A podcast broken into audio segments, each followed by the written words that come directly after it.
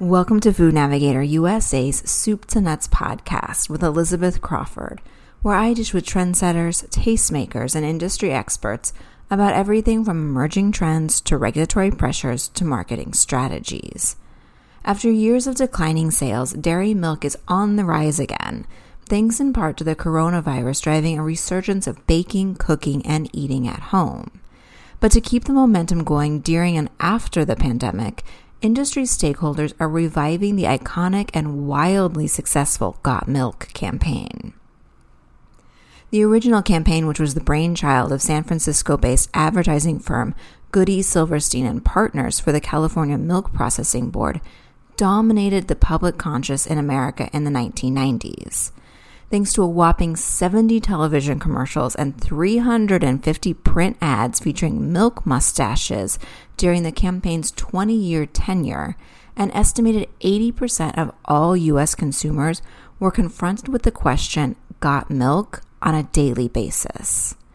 And now the Milk Processor Education Program, or MilkPep, is bringing the iconic campaign to a new generation of milk drinkers with the help of influencers, including swimmer and U.S. Olympic gold medalist Katie Ledecky, as well as everyday milk users who love the beverage.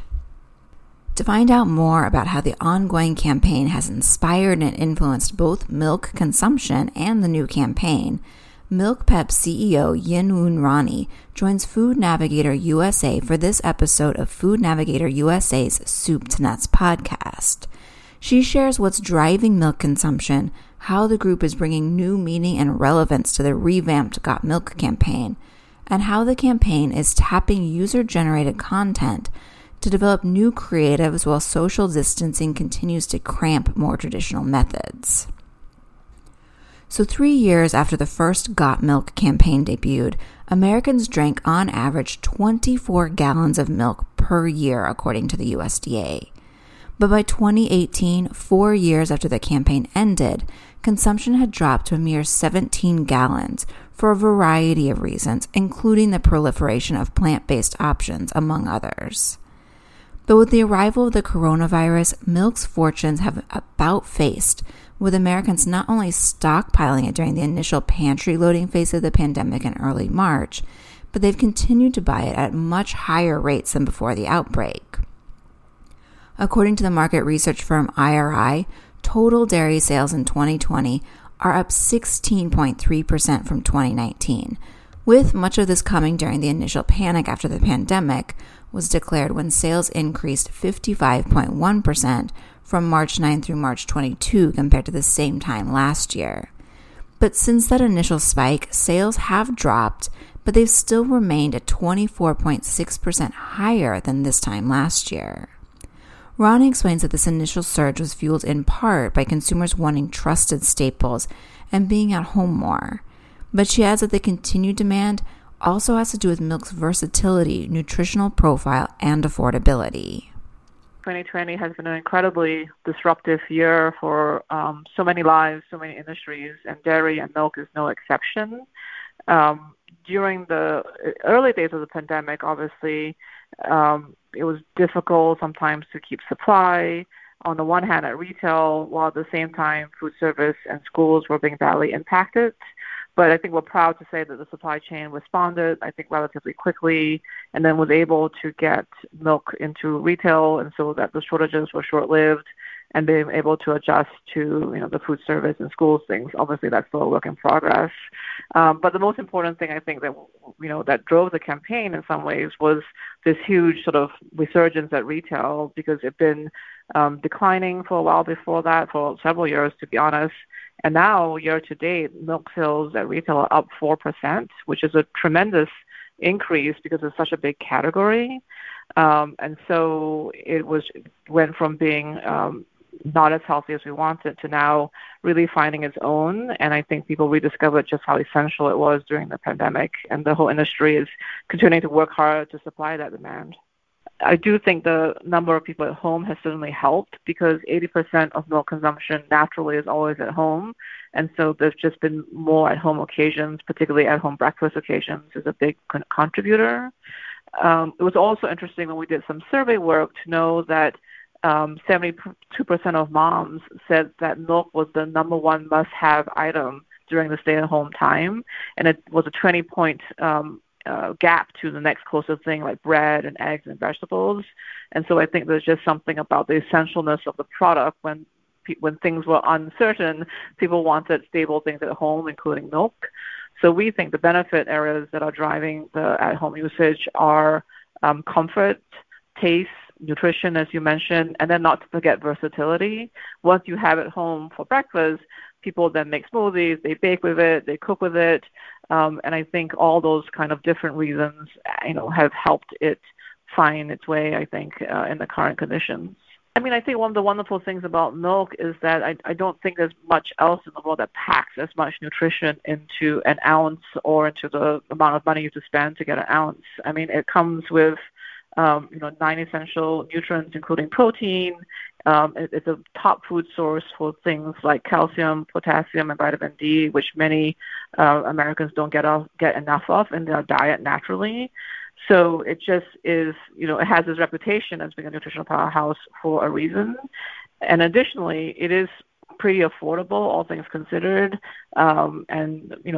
Prices are a complicated issue because there's a lot of regional variation. But across the many years, I think, per ounce, you're just getting a lot of what you need in a single glass or a single serving.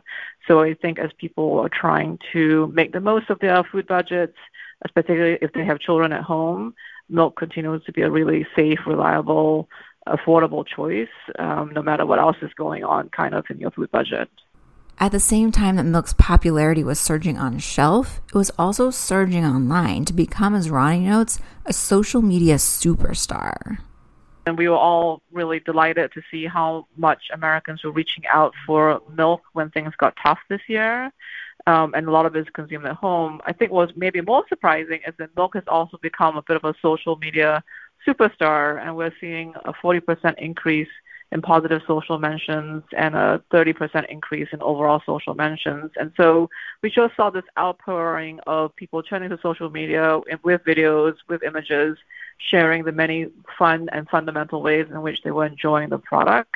And so we just thought this was a wonderful opportunity to turn the camera back on America and showcase their love for it. And this is exactly what the revived Got Milk campaign aims to do. Showcase Americans' love of milk, how they're using it, and how it is a source of much-needed optimism during a time that is frustrating and bleak for many people. We wanted to attach the really iconic line of Got Milk to it all, because the answer to Got Milk right now, the answer is yes. People aren't deprived of it. Actually, they're using it, they're enjoying it, they're celebrating with it, they're playing with it. And it just felt like a good time to bring like an optimistic, positive, happy message back to a country that's had a very difficult year. If you go to our TikTok channel today, I think we're probably at like 800 or 900 million views, and hundreds of thousands of users submitted content. But as I said, even before that, people were definitely cooking with it and drinking it and making fun drinks.